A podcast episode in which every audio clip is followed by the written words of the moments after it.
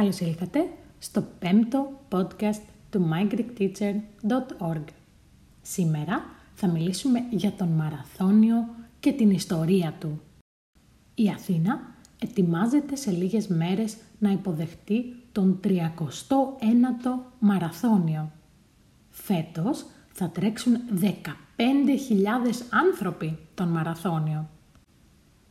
Γιατί όμως τον μαραθώνιο της Αθήνας τον λέμε κλασικό ή αυθεντικό; Γιατί οι δρομείς ξεκινούν από τον μαραθώνα και ακολουθούν την αυθεντική διαδρομή που έκανε ο αρχαίος Έλληνας ημεροδρόμος για να φτάσει στο Παναθηναϊκό στάδιο. Υπήρχε σαν άθλημα ο μαραθώνιος και στα αρχαία χρόνια; Η απάντηση είναι πως όχι. Ο μαραθώνιος δεν υπήρχε ούτε και κάτι άλλο παρόμοιο. Η ιδέα για την καθιέρωσή του ανήκει στον Γάλλο φιλέλληνα γλωσσολόγο Μισελ Μπρεάλ που γεννήθηκε το 1832 και πέθανε το 1915. Αυτός μίλησε στον φίλο του Πιερόντε Κουμπερτέν και τον έπεισε να συμπεριλάβει τον μαραθώνιο στους πρώτους σύγχρονους Ολυμπιακούς Αγώνες στην Αθήνα το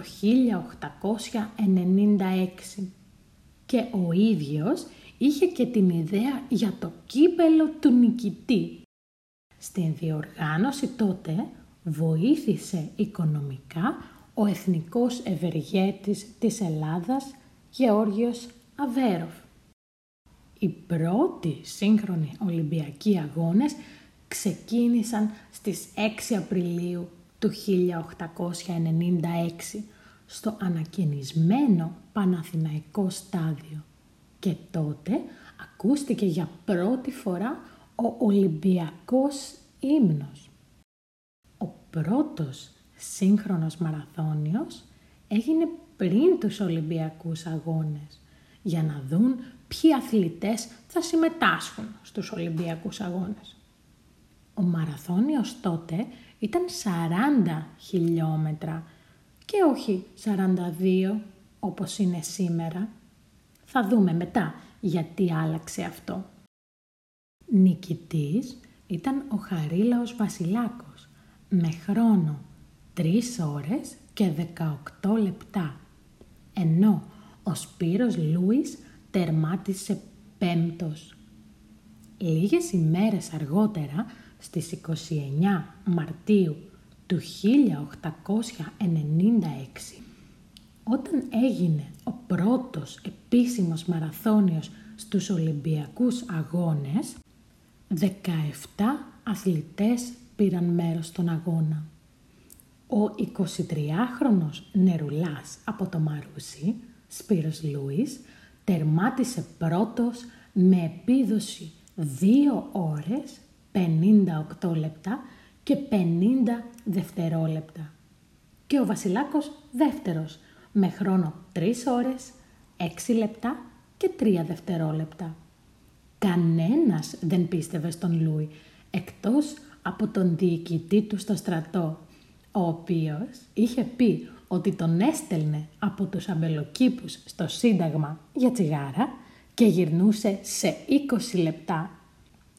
Λένε ότι ο Σπύρος Λούις πήρε μέρος στον αγώνα για μία γυναίκα, την Ελένη. Ο ίδιος ήταν φτωχός και αγράμματος και δύσκολα η οικογένεια της κοπέλας θα άφηνε να γίνει αυτός ο γάμος.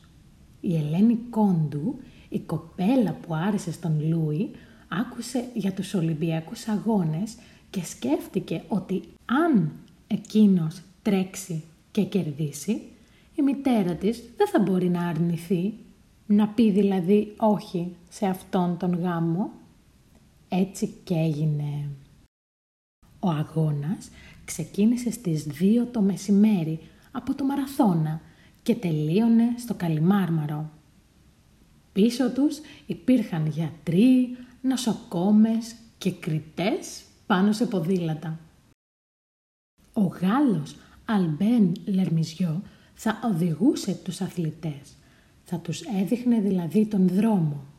Όμως ξεκίνησε πολύ γρήγορα και μέχρι το Πικέρμι είχε ξεφύγει από τους υπόλοιπους περίπου δύο χιλιόμετρα. Οι Έλληνες αθλητές ήταν πιο πίσω. Στο Πικέρμι, πρώτος από τους Έλληνες έφτασε ο Λούις. Σταμάτησε λίγο και αλήθεια ήπια ένα ποτήρι κρασί. Είπε σε όσους ήταν εκεί γύρω ότι ήταν σίγουρος για την νίκη. Μετά το Πικέρμι που έχει μεγάλες ανηφόρες, πολλοί δρομείς άρχισαν να πηγαίνουν πιο αργά. Ο Λερμιζιό πέρασε πρώτος από το Χαρβάτι, τη σημερινή Παλίνη, όπου οι άνθρωποι του έδωσαν λουλούδια. Στο 32ο χιλιόμετρο αναγκάστηκε να εγκαταλείψει. Ο οδηγός του αγώνα τώρα ήταν ο Φλακ, ένας άλλος Αυστραλός αθλητής και πίσω του ήταν το φαβορί, ο Βασιλάκος, ο Λούις και ο Σπύρος Μπαλόκας. Ο Φλακ ήταν σίγουρος ότι θα νικήσει και έτσι είπε σε έναν ποδηλάτη να τρέξει στο καλυμάρμαρο και να τους πει ότι θα είναι ο νικητής. Στο 37ο χιλιόμετρο ο Λούις προσπέρασε τον Φλακ, ο οποίος εγκατέλειψε τον αγώνα. Όταν ο Λούις μπήκε στο καλυμάρμαρο, οι άνθρωποι φώναζαν «Έλλην, Έλλην», δηλαδή Έλληνας. Ο Σπύρος Λούις σαν νικητής του αγώνα κέρδισε ένα αργυρό, ασημένιο δηλαδή κύπελο, το οποίο είχε σχεδιάσει ο Μισελ Μπρεάλ. Άλλοι άνθρωποι επίσης του έδωσαν πράγματα. Μία χρυσή αλυσίδα, ένα δαχτυλίδι, ένας καφεπόλης του έδωσε δωρεάν καφέδες για έναν χρόνο. Κάποιοι του έδωσαν κρασί, ένα γαϊδούρι, μία ξενοδόχος, η Δήμητρα Βιβί, του έδωσε δωρεάν φαγητό εφόρου ζωής, δηλαδή για πάντα. Και η εταιρεία Singer του χάρισε μία ραπτομηχανή. 116 χρόνια μετά, ο εγγονός του Σπύρου Λούι πούλησε το κύπελο στον οίκο Κρίστης στο Λονδίνο. Αλλά τελικά το αγόρασε το Ίδρυμα Σταύρος Νιάρχος για 655.454 ευρώ. Ο Λούις φυσικά παντρεύτηκε την Ελένη, γύρισε στη δουλειά του και δεν έτρεξε ποτέ άλλον αγώνα. Η τελευταία του δημόσια εμφάνιση ήταν το 1936 όταν ο Χίτλερ τον κάλεσε στους θερινούς Ολυμπιακούς Αγώνες στο Βερολίνο. Στους αγώνες τότε δεν έτρεχαν γυναίκες, όχι γιατί δεν ήθελαν, αλλά γιατί δεν επιτρεπόταν. Την επόμενη μέρα από τον μαραθώνιο του Σπύρου Λούι, η Σταμάτα Ρεβίθη έγινε η πρώτη γυναίκα μαραθωνοδρόμος. Η Ρεβίθη είχε πάει από την προηγούμενη μέρα να τρέξει με τους άλλους αθλητές, αλλά πολλοί την κορόιδευαν και τελικά δεν δέχτηκαν να συμμετέχει, λέγοντας πως και τα αθλήματα στην αρχαιότητα ήταν μόνο για άντρες. Της είπαν μάλιστα ότι θα τρέξει σε έναν άλλον αγώνα με γυναίκες. Έτσι, την επόμενη μέρα ξεκίνησε από τα μαραθώνα στις 8 το πρωί και έφτασε στο Παναθηναϊκό στάδιο μετά από 5,5 ώρες, που κανείς δεν την περίμενε και οι αστυνομικοί της απαγόρευσαν να μπει μέσα. Εκείνη ζήτησε μόνο να υπογράψουν ένα χαρτί ότι αλήθεια έφτασε στο στάδιο. Το μόνο που ήθελε ήταν ένα καλύτερο μέλλον για την ίδια και το παιδί της. Και τελικά γιατί ο μαραθώνιος είναι 42 χιλιόμετρα και όχι 40 όπως και ξεκίνησε; Αυτό ξεκίνησε από το Λονδίνο το 1908 όταν οι δρομείς έπρεπε να τρέξουν από το ανάκτορο στο Ολυμπιακό στάδιο στα δυτικά του Λονδίνου και ύστερα έναν γύρο μέσα στο στάδιο για να μπορεί να δει καλά τους αθλητές η βασιλική οικογένεια. Τι σημαίνει λοιπόν αυθεντικός μαραθώνιος; Τον Σεπτέμβριο του 490 π.Χ. έγινε η μάχη στην πεδιάδα του Μαραθώνα.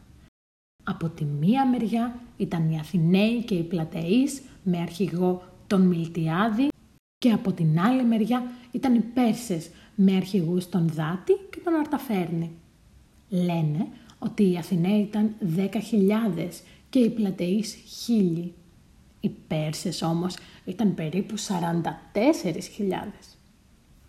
Όταν οι Αθηναίοι πια νικούσαν τους Πέρσες, ο Φιδιπίδης, που η δουλειά του ήταν να μεταφέρει νέα, έφυγε από τον Μαραθώνα με τα πόδια για να πει τα ευχάριστα νέα στους Αθηναίους. Όταν έφτασε, είπε «Ναι νικήκαμεν» και πέθανε. Έτσι ο Φιδιπίδης ήταν ο πρώτος γνωστός άνθρωπος που έκανε αυτή τη διαδρομή και όλοι οι μαραθώνοι που γίνονται στον κόσμο στηρίζονται σε αυτή τη διαδρομή. Την αυθεντική. Αυτά για σήμερα. Ελπίζω να μάθατε κάτι. Τα λέμε την επόμενη φορά.